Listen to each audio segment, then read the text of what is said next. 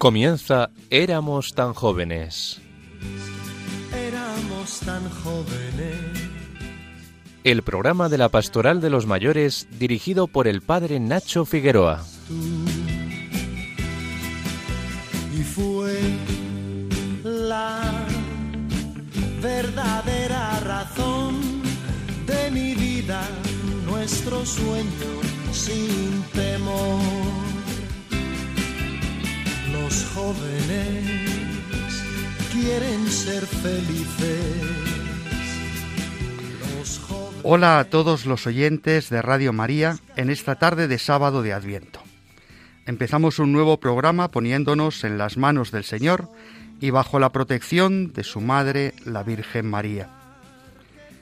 Si el pasado programa hacíamos un monográfico sobre el sínodo y la sinodalidad, hoy volvemos a nuestro esquema habitual con las secciones de Mercedes Montoya y Ana Marqués, que como cada 15 días nos ayudarán a conocer la vida y la espiritualidad del fundador de la Compañía de Jesús, la de Álvaro Medina con su sección Envejecer con un corazón agradecido y Taime y Jaime Tamariz quien nos pondrá en el rincón de gustar para conocer mejor las expresiones artísticas que hoy nos ponen en el corazón del Adviento. Y como siempre, saludamos a nuestros técnicos Alicia Figueroa y Javier Pérez. Un saludo muy cariñoso a quienes nos escucháis al otro lado de las ondas. También vosotros tenéis vuestro espacio en este Éramos tan jóvenes, en ese eco de tu voz, donde esperamos vuestras aportaciones que podéis mandar al correo del programa éramos tan jóvenes arroba radiomaria.es o al WhatsApp del programa 634 423 664. A todos los que nos escuchan, bienvenidos y buenas tardes. siento en mí, jóvenes. Somos aún tan jóvenes. El tiempo sigue sin pasar.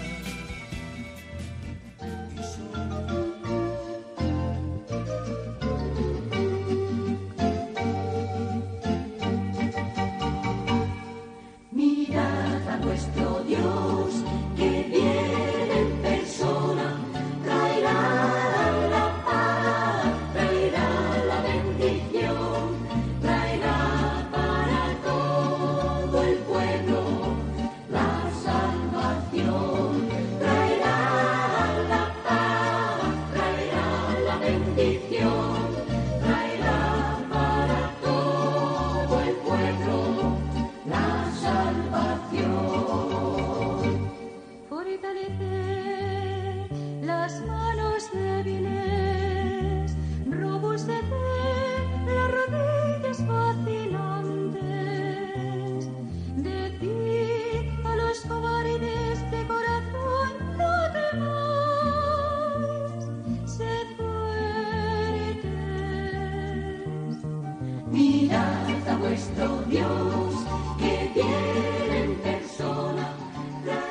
Estamos en Radio María, en la Semana de la Inmaculada, en pleno corazón del Adviento. Nuestras calles empiezan a oler a castañas asadas y en nuestras casas vamos poniendo el Belén o el árbol de Navidad. Tendremos la suerte de compartir con nuestros oyentes la tarde de Navidad en el próximo programa y eso nos hace muy felices. Si nos fijamos bien, el Adviento que estamos celebrando tiene mucho que ver con la vejez. Las personas mayores tienen mucho que recordar, muchas experiencias que evocar, mucho camino andado. La Iglesia en el Adviento echa la, vista atrás, recuerda la primera venida de Jesús y celebra que esa venida fue el punto de partida de toda una historia de salvación asistida por el Espíritu Santo, hasta que el Señor vuelva en su segunda venida para recapitular en sí mismo todas las cosas. Como la Iglesia en Adviento, los mayores miran al futuro con la certeza de que el encuentro definitivo con el Salvador está más cerca, que la auténtica Navidad, el nacimiento a la vida eterna se va acercando y conviene, como hace cada comunidad cristiana durante este tiempo de gracia, adornar la casa, el templo que somos cada uno de nosotros, el pesebre donde Cristo quiere acontecer con todo lo necesario para ese encuentro definitivo. ¿Quién no recuerda a sus mayores empezando la cena de Navidad diciendo, ponme un poco de vino en la copa por si acaso es la última Navidad que pasamos juntos? El Adviento es el tiempo de ir llenando nuestras copas para brindar por, por Cristo que vino, que está y que volverá, para brindar por la vida eterna que acontece ya en el hoy de nuestra Iglesia, en la que caminamos juntos desde el pesebre hasta el cielo, en pos de aquel que nos dice al oído, Levantaos, alzad la cabeza, se acerca vuestra liberación. Brindemos con el vino con que brindan los profetas que nos prometen ban banquetes de manjares suculentos. Alcemos nuestras copas y escuchemos el lema del Adviento. Preparad el camino al Señor.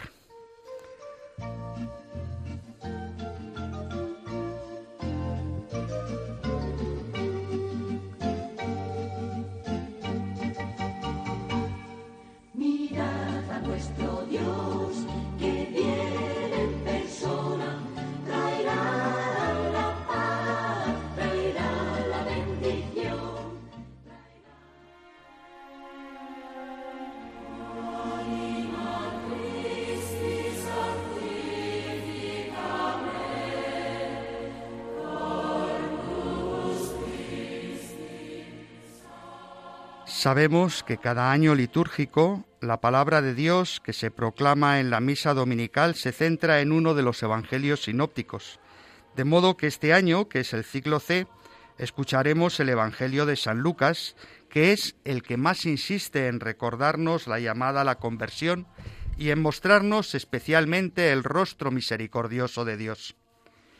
Esto nos viene muy bien para conectar con el protagonista de esta sección de Conociendo a los Santos, centrada en este tiempo en San Ignacio de Loyola, dado que celebramos el quinto centenario de su conversión. Nos ponemos en las manos de Ana Marqués y Mercedes Montoya para conocer nuevos aspectos de su vida, de su obra y de su espiritualidad. Buenas tardes, Nacho y queridos oyentes. En el último programa dejábamos a Ignacio camino de Salamanca. En Salamanca, Fonseca, el arzobispo de Toledo, le proporciona acomodo y protección y algo de dinero para que pueda comenzar. Pero tampoco aquí encuentra la paz. Vuelve a ser encarcelado y es condenado, condicionado su trabajo en el bien de las almas. Ignacio decide mucho a marchar a París y apesadumbrado por las su- suspicacias que genera su experiencia manresana, en soledad y a pie llegó a París en el mes de febrero de 1528. Entra en la Universidad de París, donde permaneció más de siete años aumentando su educación teológica y literaria y tratando de despertar el interés de los estudiantes en sus ejercicios espirituales. Para 1534 tenía seis seguidores. Francisco Javier, Pedro Fabro, Alfonso Salmerón, Diego Laínez, Nicolás de Boadilla y Samao Rodríguez, que era portugués. Viajaba regularmente a Flandes e Inglaterra para conseguir dinero para su obra. Tenía ya muy perfilado el proyecto y los compañeros que le siguieron. A la tercera va la vencida. El 15 de agosto de 1534, los siete juraron en Montmartre servir a nuestro Señor dejando todas las cosas del mundo y fundaron la Sociedad de Jesús. Decidieron viajar a Tierra Santa y si no podían, ponerse a las órdenes del Papa. Ignacio llega a Venecia en 1536 y en enero de 1537 llegaron a Venecia los compañeros de París.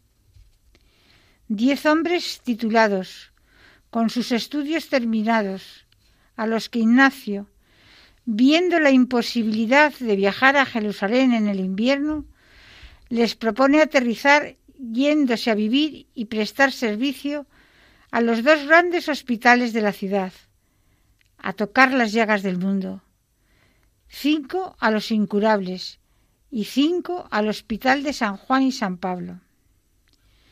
Los demás aceptan la idea, pero no se imaginan la dureza de la prueba, que a veces les supera, pero les hace descubrir el sentido del servir y amar, y encontrar en el hermano a Jesucristo.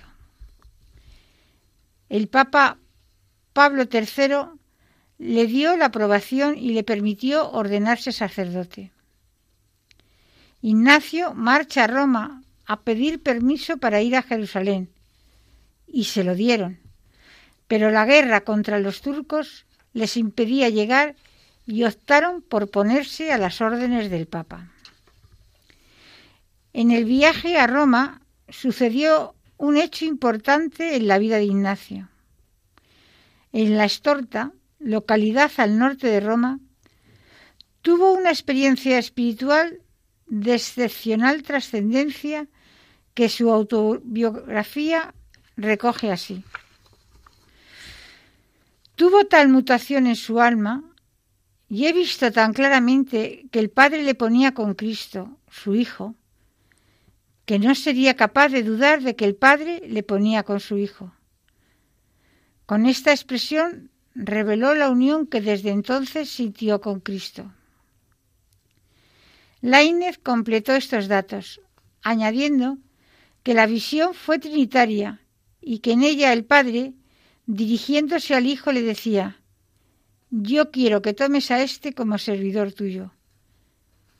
Y Jesús, a su vez, volviéndose hacia Ignacio, le dijo, Yo quiero que tú nos sirvas. Esto determinaría la fundación de la Compañía de Jesús. Sería el remate a lo que comenzó en Manresa con los ejercicios espirituales. Las directrices eran claras. Ser compañeros de Jesús, alistados bajo su bandera, para emplearse en el servicio de Dios y bien del prójimo. En octubre de 1538, Ignacio se encamina hacia Roma, junto con Fabro y Láñez, para la aprobación de las constituciones de la nueva orden, que fue confirmada mediante una bula por el Papa Pablo III, Así nacía la Sociedad Jesús, la Compañía de Jesús, o como se la conoce comúnmente los jesuitas. Por hoy dejamos a Ignacio en Roma, con la Compañía de Jesús fundada y preocupándose siempre de ayudar a las almas. En nuestro momento orante os proponemos hoy una de José Luis Blanco Vega sacerdote jesuita, titulada Desde que mi voluntad.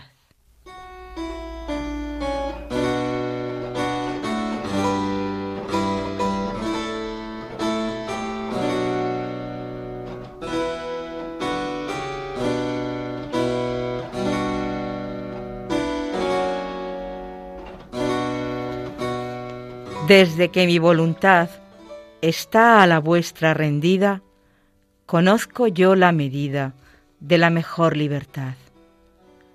Venid, Señor, y tomad las riendas de mi albedrío.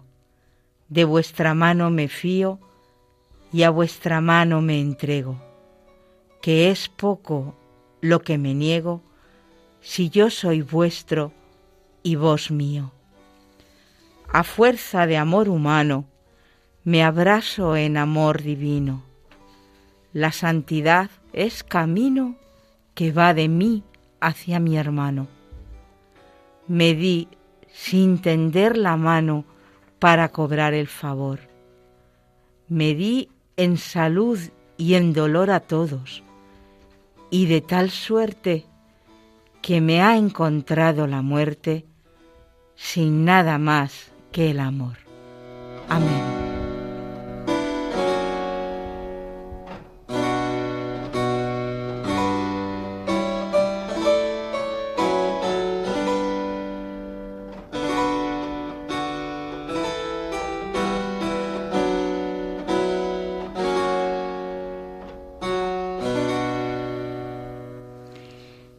Programas anteriores habíamos empezado a adentrarnos en las claves de la espiritualidad ignaciana. Si os acordáis, el sentido de la vida, o mirar la vida desde la eternidad para entenderla, la coherencia, o del dicho al hecho hay gran trecho, la interioridad, o perder el miedo a estar en silencio a solas con el Señor, y la gratitud. Si descubrimos cómo Dios nos quiere, tendremos un tono de vida interior que nadie nos podrá arrebatar. Hoy vamos a seguir avanzando. Las claves que vamos a ver es cristocéntrica y discernimiento. En cuanto a la dimensión cristocéntrica, podemos decir que hoy está de moda hablar de Dios como energía, pero Jesucristo nos abraza y no nos da calambre. Él es verdadero Dios y verdadero hombre. La espiritualidad de San Ignacio pone a Cristo en el centro de todo.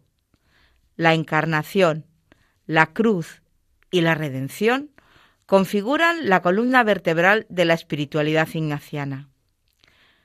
Nuestro reto actual es aprender a dirigirnos a Dios de una forma personal conforme nos enseña la fe cristiana. Estamos ligados a la persona de Jesucristo hasta decir como San Pablo, ya no vivo yo, es Cristo quien vive en mí.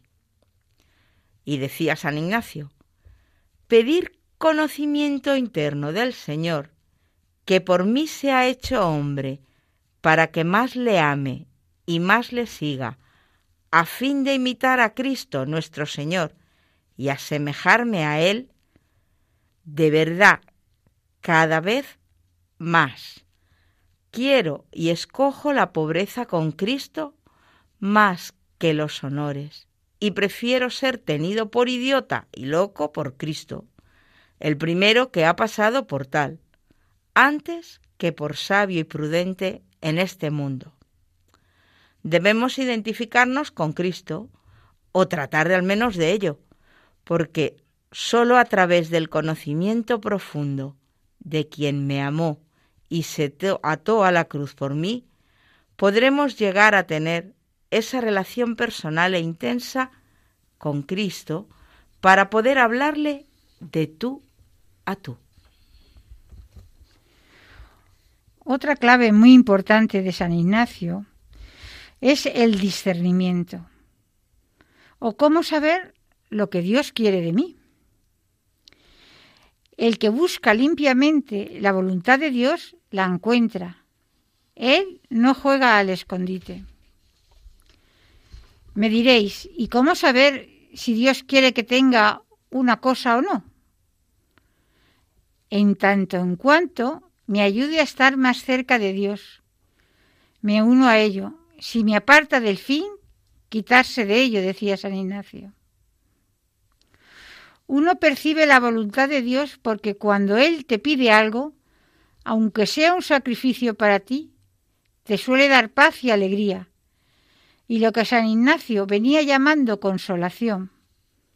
Pero si no viene de Él, te atrapa la desolación. Paz y alegría son los signos de Dios. Nuestro mundo busca la felicidad, ¿para qué engañarnos?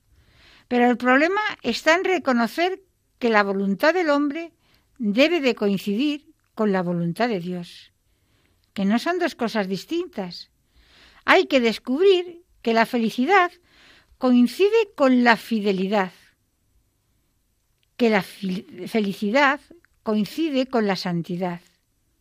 Es una sola cosa. La felicidad por sí misma no se alcanza.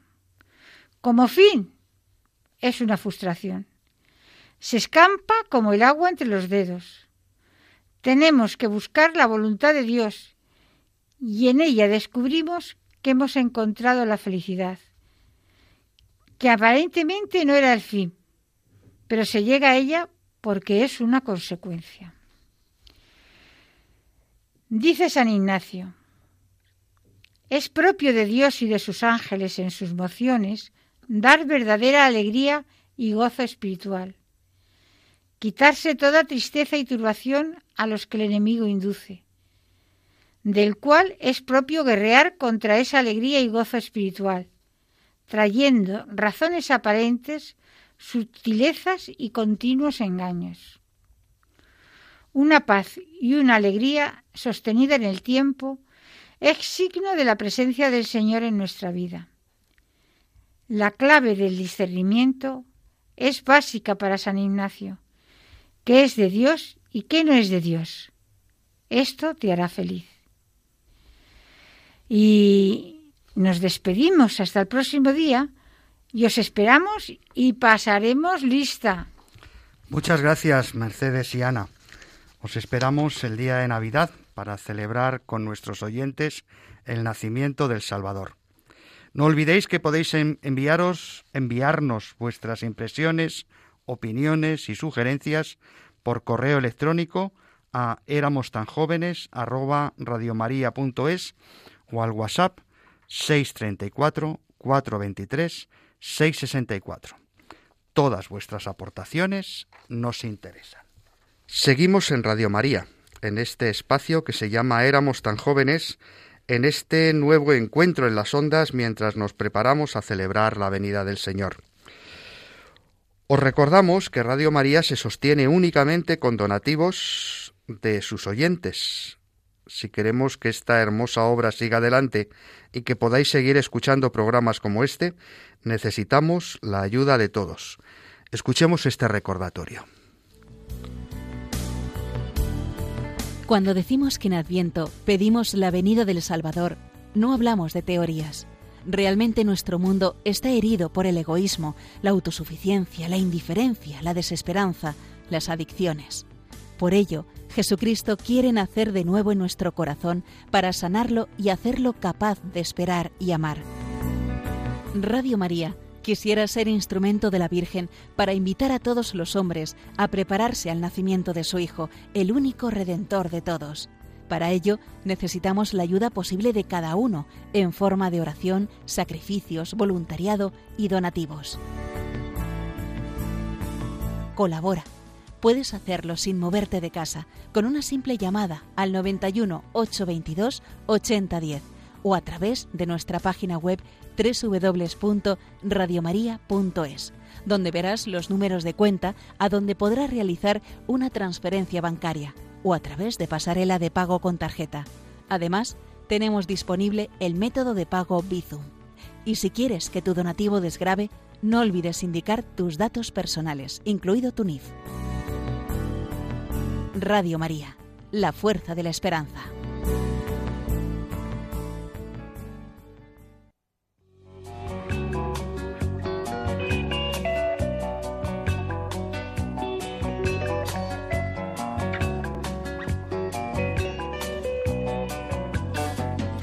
Esos tus cabellos blancos, bonitos, ese hablar cansado, profundo que me lee todo, lo escrito y me enseña tanto del mundo esos pasos lentos de ahora caminando. Nuestro querido Álvaro Medina comienza su sección Envejecer con un corazón agradecido, que hoy ha titulado, como no puede ser de otra manera, Adviento tiempo de esperanza.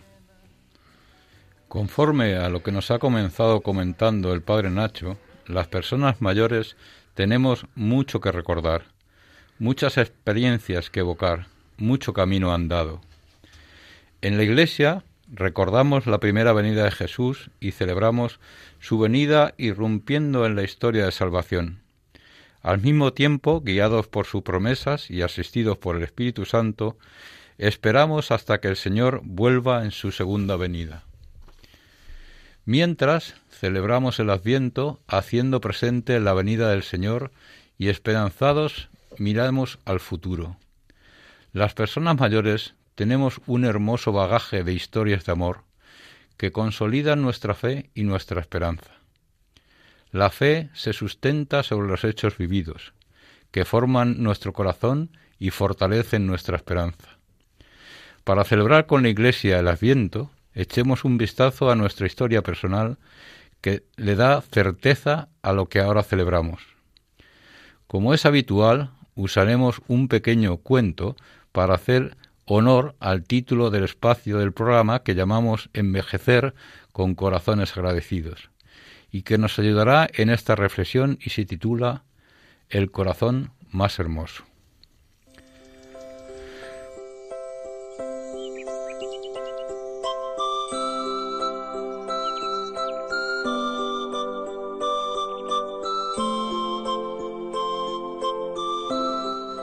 Un buen día, un joven se presentó en la plaza de un pueblo y proclamó a gritos que él poseía el corazón más hermoso de toda la comarca. La gente se congregó a su alrededor y todos admiraron y confirmaron que su corazón era perfecto, pues no observaban en él ni manchas ni rasguños. Todos coincidieron que era un corazón más hermoso que habían visto. Al sentirse halagado, el joven se infló de orgullo y con mayor entusiasmo aseguró que su corazón era el más hermoso de toda la región. De pronto, un anciano se acercó y dijo, ¿Por qué dices eso?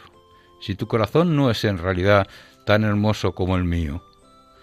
Todos se volvieron y contemplaron el corazón del anciano y vieron que si bien latía vigorosamente, estaba cubierto de cicatrices e incluso había zonas donde faltaban trozos que habían sido reemplazados por otros que no encajaban perfectamente, pues se veían bordes y aristas irregulares en su alrededor. Es más, había lugares con huecos donde faltaban trozos. La gente se sintió sobrecogida. ¿Cómo puede decir que su corazón es el más hermoso? El joven contempló el corazón del anciano y al ver el deteriorado aspecto se echó a reír. Debes estar bromeando, le dijo. Compara tu corazón con el mío. El mío es perfecto. El cambio el tuyo está amasijo de, de cicatrices y de dolor. Es cierto, dijo el anciano, tu corazón es perfecto, pero mira, cada cicatriz de mi corazón representa una persona a la que entregué todo mi amor arranqué trozos de mi corazón para entregárselo a las personas que he amado. Muchos me asocaron un trozo del suyo y coloqué en el lugar que quedó abierto. Como las piezas no eran iguales, quedaron los bordes, de los cuales me alegro porque me recuerdan el amor que hemos compartido.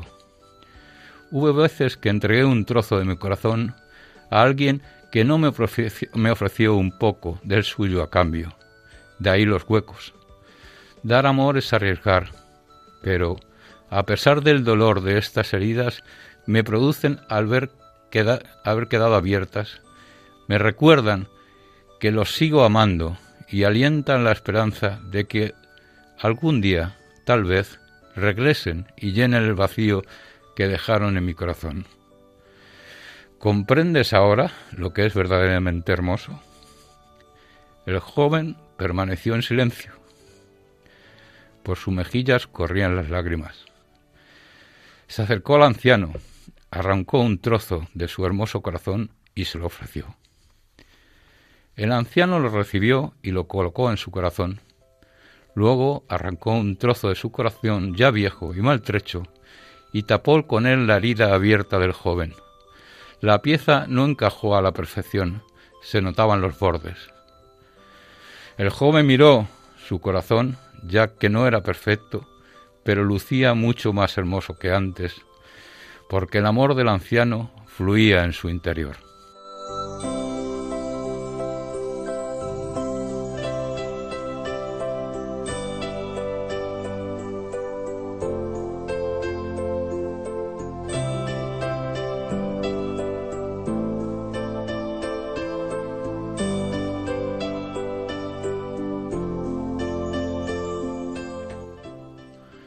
Una hermosa lección, ¿verdad?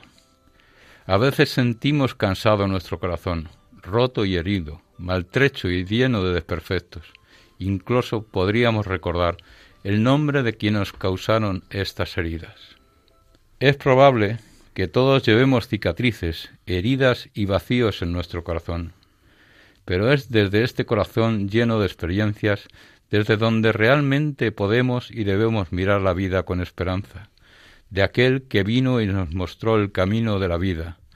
Cumplirá sus promesas y regresará para que vivamos juntos una vida de plenitud en la presencia del amor eterno. ¿Os dais cuenta? Las heridas del amor pueden afear el aspecto estético, pero llenan de belleza la esencia de la vida, que es el amor. ¿Cuánto hemos entregado este trocito de nuestro corazón? Ha dado fortaleza a la, a la fe, iluminado el camino de la vida y consolidado nuestra esperanza.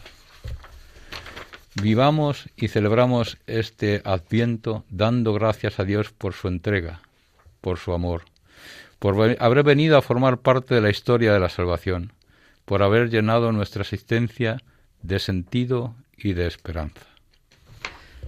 Me parece muy interesante esta reflexión que haces, Álvaro, porque ciertamente eh, tenemos un poco la sensación de que cuando miramos a las personas mayores, lo que vemos son heridas, cicatrices, arrugas, ¿eh? y parece como que eso no es bello, no es hermoso, y tratamos de ocultarlo. ¿eh? Pero curiosamente no tratamos solo de ocultar las arrugas de los demás, también tratamos de, ocultar las nuestras para parecer eternamente jóvenes, cuando en el fondo la juventud lo que hace es privarnos de, la, esa, de esa experiencia de haber amado, aunque sea rompiéndonos el corazón o dejándonos que otros nos lo rompan, ¿no? Yo creo que en el fondo, en el fondo nos estamos perdiendo la grandeza de hacernos mayores, la grandeza de envejecer, como dices muy bien en tu, en tu lema, con un corazón agradecido. La verdad es que la estética de las cosas a veces cubre la esencia de la verdad, uh -huh. lo bueno de la vida. Recuerdo un libro del obispo Fernando Sebastián, que su título de verdad que es muy sugerente, que decía Memorias con esperanza. Creo que la historia que hemos leído hoy viene a decir eso. La vida está llena de historias con esperanza. Uh -huh. La certeza de que el amor es lo grande de la vida es la que llena la esperanza. En definitiva, eso es el adviento. Es decir, sí. la Iglesia vive la esperanza sustentada por la memoria del que vino, que es quien nos impulsa a esperar su, su segunda venida. ¿no? El que vino volverá a venir y esa es nuestra esperanza. Pero de la misma manera que el pueblo de Israel sustentaba su experiencia de fe en la memoria del Éxodo, en la memoria de la acción salvadora de Dios sobre su pueblo, nosotros esperamos la segunda venida del Señor en la memoria de la primera, ¿no? Y yo creo que esa es la belleza también de, de la Navidad y del Adviento como preparación para la Navidad, ¿no? Sustentar la esperanza en la memoria de lo que fuimos. Por eso eso de la memoria para la esperanza, eh, yo creo que todos nos podemos apuntar. Sin duda. Si hacemos memoria de los momentos de nuestra vida en los que nos consta que el Señor estaba a nuestro lado, ¿no os parece que esa es la base más sólida para mirar al futuro con esperanza? Pues sin duda. Es decir, que mmm, esa, esa memoria eh, de nuestro pueblo es la que nos consolida y la que nos da identidad. Un pueblo sin identidad no es pueblo. Un pueblo sin historia no es pueblo. Un pueblo sin memoria no es pueblo. Una persona sin memoria deja de ser persona. Fijaos cuántas personas demenciadas a nuestro alrededor, personas que sufren el Alzheimer, en el fondo pierden su condición. ¿eh? Dice, es que, es que ya casi no es persona. Entonces, eh, si Dios nos ha dado la capacidad de acordarnos. Eh, es precisamente para sustentar nuestra, nuestra vida teologal, nuestra fe, nuestra esperanza y nuestro amor. Totalmente de acuerdo contigo, Álvaro. Como no puede ser de otra manera. La verdad es que la fe nace del encuentro con el Señor y se va consolidando con tantas experiencias.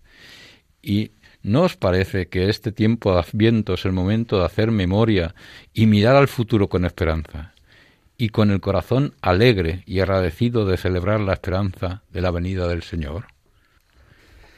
La verdad es que sí, estamos en una en una eh, en un momento de, sustentar nuestra esperanza precisamente en esa en esa experiencia del que vino. Y yo creo que, como bien indicas, la esperanza es la que sustenta también nuestra alegría. ¿eh? Eh, no hace mucho que oí a alguien que decía que la esperanza tenía dos hijas. Una se llama paciencia y otra se llama alegría. Es decir, eh, y yo creo que son como también los dos, las dos grandes muletas en las que nos sujetamos en nuestro camino de Adviento, ¿no? Es decir, por una parte, quien no tiene esperanza se impacienta, no sabe esperar, no sabe ponerse al ritmo de Dios.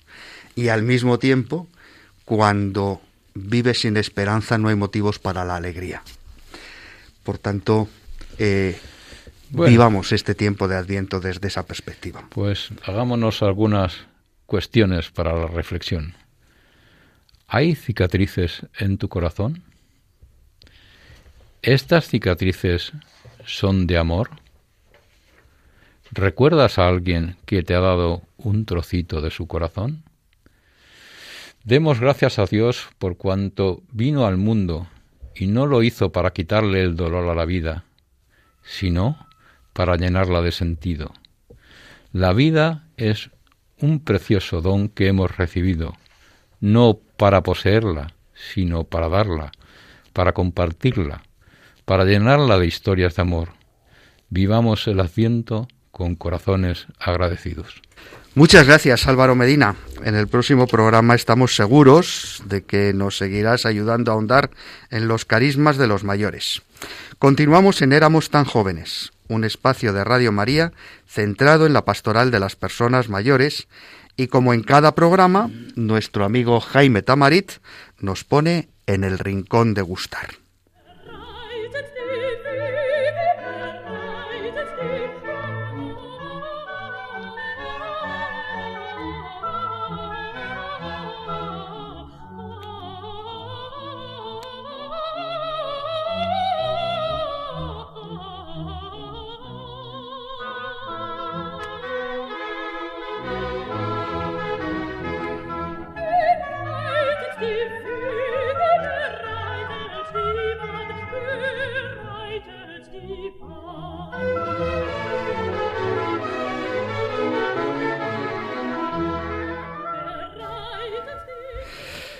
No es que domine mucho la lengua alemana, pero me parece que esta pieza de Bach habla de preparar el camino al Señor y me resuenan las palabras del Bautista. Estamos en pleno tiempo de Adviento y nos preparamos para recibir al Mesías, que viene al mundo para redimir al hombre. Son días llenos de esperanza y alegría en los que resuena la voz del Bautista que nos invita a que preparemos nuestro espíritu para recibir al Mesías que viene.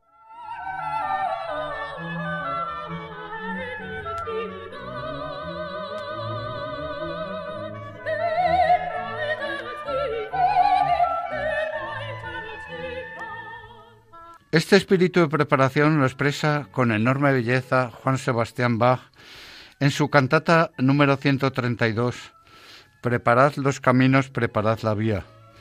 Esta cantata comienza con un aria para soprano con el mismo título y que dice así, Preparad los caminos, preparad la vía, preparad los caminos y allanad las sendas de la fe y de la vida para el Altísimo. Se acerca el Mesías.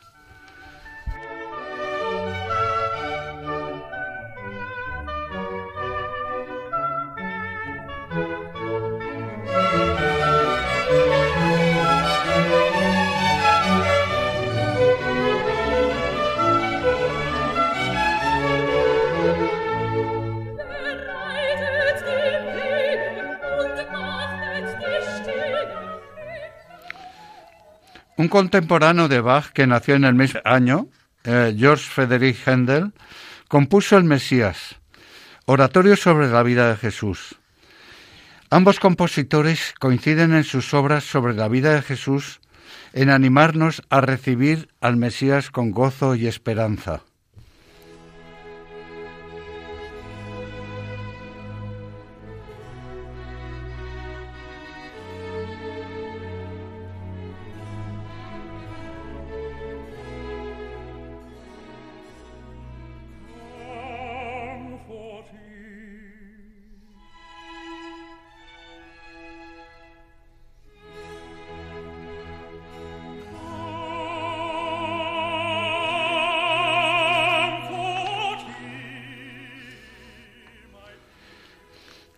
Coincidiendo con Bach, Händel comienza el Mesías con un recitativo en la que el tenor canta los versículos 1 a 5 del capítulo, del capítulo 40 de la profecía de Isaías, 750 años anterior al nacimiento del Mesías. El profeta nos anima a preparar el camino de la venida, profetizando incluso sobre la predicación de Juan Bautista, precursor del Mesías, la voz que clama en el desierto. Dice así, Consolad a mi pueblo, dice vuestro Dios. Hablad tiernamente a Jerusalén y anunciarle que su lucha ha terminado, que su iniquidad ha sido perdonada. La voz de aquel que clama en el desierto, preparad el camino del Señor, enderezad una calzada en el desierto para nuestro Dios. Todo valle será elevado y toda montaña y todo monte será aplanado. Lo torcido será enderezado y los terrenos accidentados serán igualados.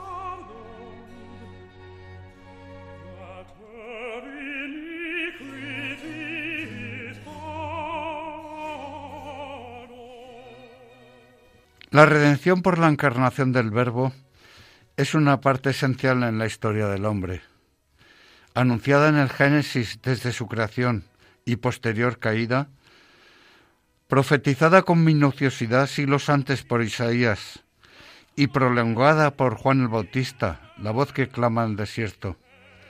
Es un acontecimiento universal que afecta a toda la creación y que culminará con la resurrección. Preparémonos, pues, para recibir al Mesías con un espíritu renovado.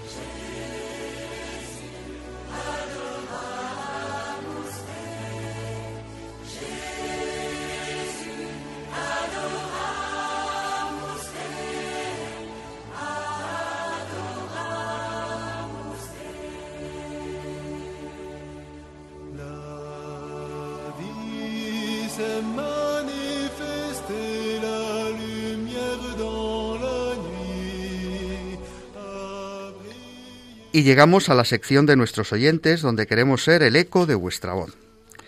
En anteriores programas os proponíamos dejar vuestros mensajes de audio en el WhatsApp del programa, el 634 423 664, o en nuestro correo electrónico éramos tan jóvenes radiomaria.es, contándonos curiosidades sobre tradiciones de nuestros pueblos, villas o ciudades en torno a las fiestas patronales. Hace un par de programas, Anita, desde Onil, nos hablaba del origen de la devoción a la patrona de este pueblo, la Virgen de la Salud. Hoy nos narra el milagro eucarístico que allí aconteció. Buenas tardes, soy Anita desde Onil. Hoy quiero compartir con vosotros el milagro eucarístico que tenemos en nuestro pueblo y que le llamamos el Nostre Señor Robat. Todo comenzó la noche del 5 de noviembre de 1824 cuando Nicolás Bernabeu, que era un vecino del pueblo de al lado de Tibi, se quedó encerrado en el templo parroquial de Onil con el propósito de robar objetos de valor. También rompió el sagrario y se llevó el viril de la custodia con una hostia consagrada. Salió del templo dejándose descolgar por una pequeña ventana que había en el campanario. Por la mañana, cuando llegó el sacristán, vio el daño que había causado en la iglesia y que habían robado el Santísimo Sacramento. Cuando Nicolás llegó a Alicante a vender los objetos, fue apresado y todos le preguntaban dónde había dejado la hostia consagrada. Mucha gente durante veintitrés días estuvieron buscando por todos los rincones de la comarca donde pudiera haber dejado la forma.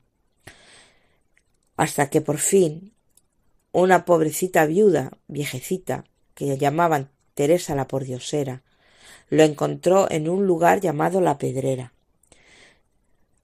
Encontró el sagrado viril con la hostia consagrada. En ese momento gritó Vingau, vingau, que así está el nostre señor Robat.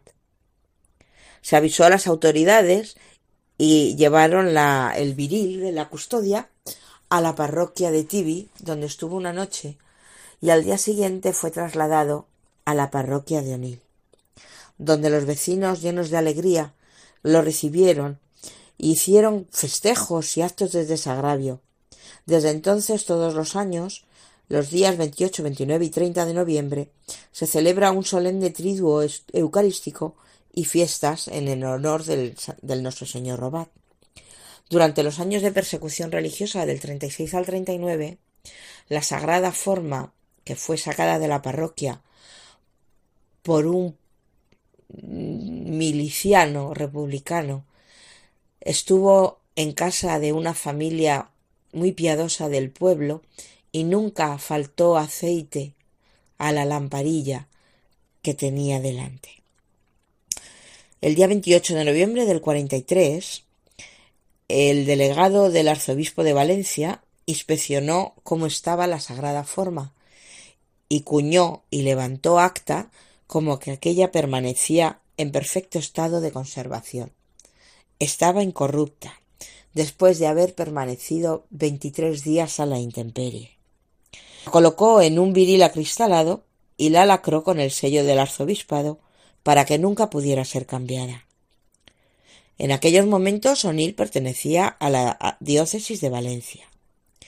Desde entonces esta sagrada forma se conoce como el Nostre Señor Robat y se conserva aún en nuestros días en la parroquia intacta tal y como fue hallada. Espero y deseo que os haya gustado esta historia y que vengáis al pueblo de Onil a ver este milagro eucarístico tan bonito. Muchas gracias, Anita. La verdad es que siempre nos cuentas unas cosas estupendas y te damos las gracias desde aquí. Eh, es curioso que a lo largo de la historia ha habido muchos milagros eucarísticos y eh, precisamente eh, siempre en relación con la necesidad del pueblo cristiano de crecer en la fe en la Eucaristía. ¿eh? Recordad todos aquellos milagros que son prácticamente contemporáneos en el tiempo, el, milagro de Ocebreiro, el milagro de los corporales de, la, de Daroca, el, milagro de, de Bolsena, que se recuerda en la Catedral de Orvieto, y curiosamente todos ellos, eh, en todos ellos coincide, por una parte, la falta de fe, ¿eh? En, el de Daroca además, pues eso, la confrontación de la fe cristiana con, con el Islam, cómo el sacerdote que, que, celebra la Eucaristía duda sobre la presencia real de Cristo en la Eucaristía y cómo el, el milagro manifiesta esa presencia de Jesús. Eh, en estos tiempos que corren, creo que es bueno que demos a conocer todos estos milagros eucarísticos porque nos vienen muy bien para ahondar en ese misterio de la presencia del Señor en, lo que aparentemente sigue siendo pan y vino, pero que es su cuerpo y su sangre. ¿Qué os parece? Me parece que el milagro de la Eucaristía ocurre cada día y que somos un poco ciegos en la fe. Recuerdo una historia de un sacerdote en el País Vasco con 35 años. Tenía un cáncer en estado terminal y cuando consagraba decía, Señor, Parece mentira. Lo mejor me lo has dejado para el final. Era consciente en aquellos momentos de lo que estaba ocurriendo entre sus manos. Es impresionante este testimonio. La verdad es que sí. A mí hay algo que, mm, que estos milagros me ayudan también a, a, entender mejor, ¿no?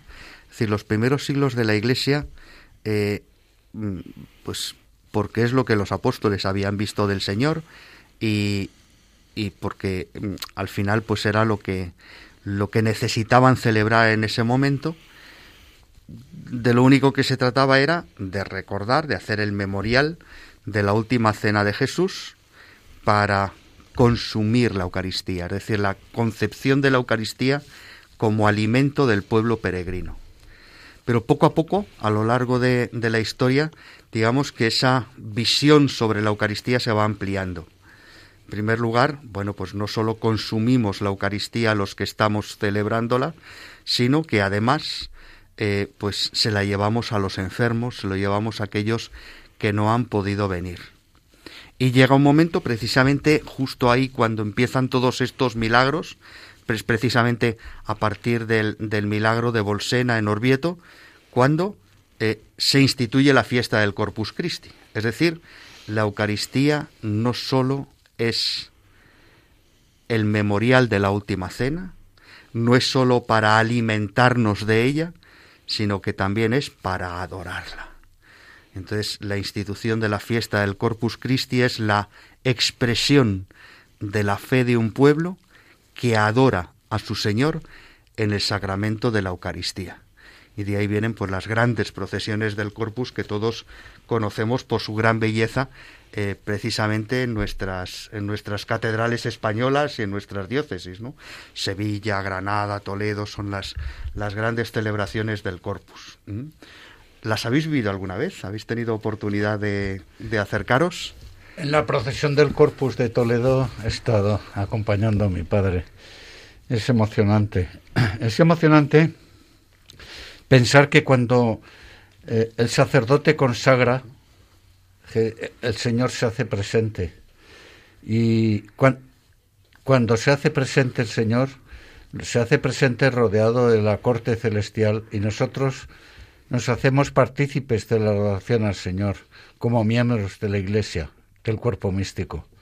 Es algo que, una sensación que me invade siempre que se consagra. Esa es la, la, fe de la Iglesia, ¿no? Es la percepción que la Iglesia tiene de la presencia de su Señor, para alimentarse, para adorarle y para expresar públicamente la fe en las calles. Queridos amigos, nuestro próximo programa será el día de Navidad. Os invitamos a participar mandándonos audios por correo a éramos tan jóvenes a radiomaria.es o al WhatsApp del programa con el número 634 423 664. Alguno diréis, ¿y los que no tenemos internet y los que no nos, no nos manejamos con el WhatsApp? Recordad que también podéis escribirnos como se ha escrito toda la vida. Podéis mandarnos vuestras cartas al programa Éramos tan jóvenes en Radio María. Nuestra dirección, como sabéis, es Paseo Lanceros 2, primera planta, 28024 Madrid. Radio María, programa Éramos tan jóvenes, Paseo Lanceros 2, primera planta, 28024 Madrid. Y con esto llegamos al final de este programa de Adviento. El próximo será la tarde de Navidad. Ya sabéis que podéis volver a escuchar este programa buscando en los podcasts en la web de Radio María por el nombre de nuestro espacio, Éramos tan jóvenes.